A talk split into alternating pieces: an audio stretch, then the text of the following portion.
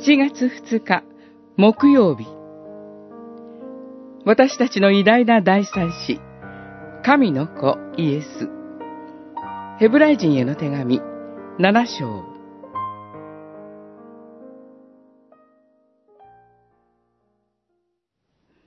このように聖であり罪なく汚れなく罪人から離され諸々の天よりも高くされている大祭司こそ、私たちにとって必要な方なのです。七章二十六節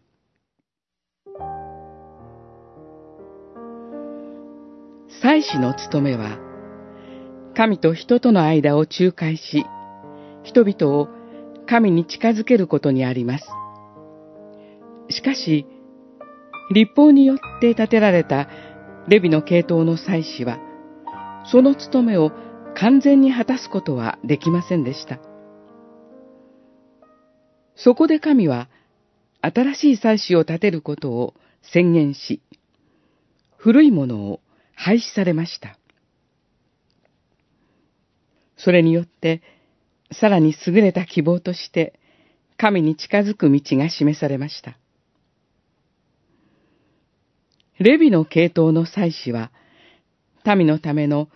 罪の生贄を捧げる前に、まず自分の罪のための生贄を捧げなければなりませんでした。祭司も民と同じ罪人、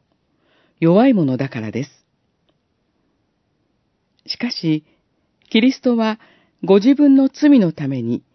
生贄を捧げる必要はありません。なぜなら、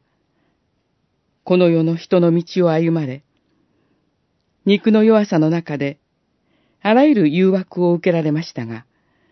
罪に支配されることはないお方だからです。しかも、ただ一度、ご自身を生贄として捧げることによって、選ばれた者たち全員の罪を完全に償ってくださったのです。キリストこそ私たちの大祭司です。キリストによる完全な救いに入れられ、偉大な大祭司、神の子イエスと告白し、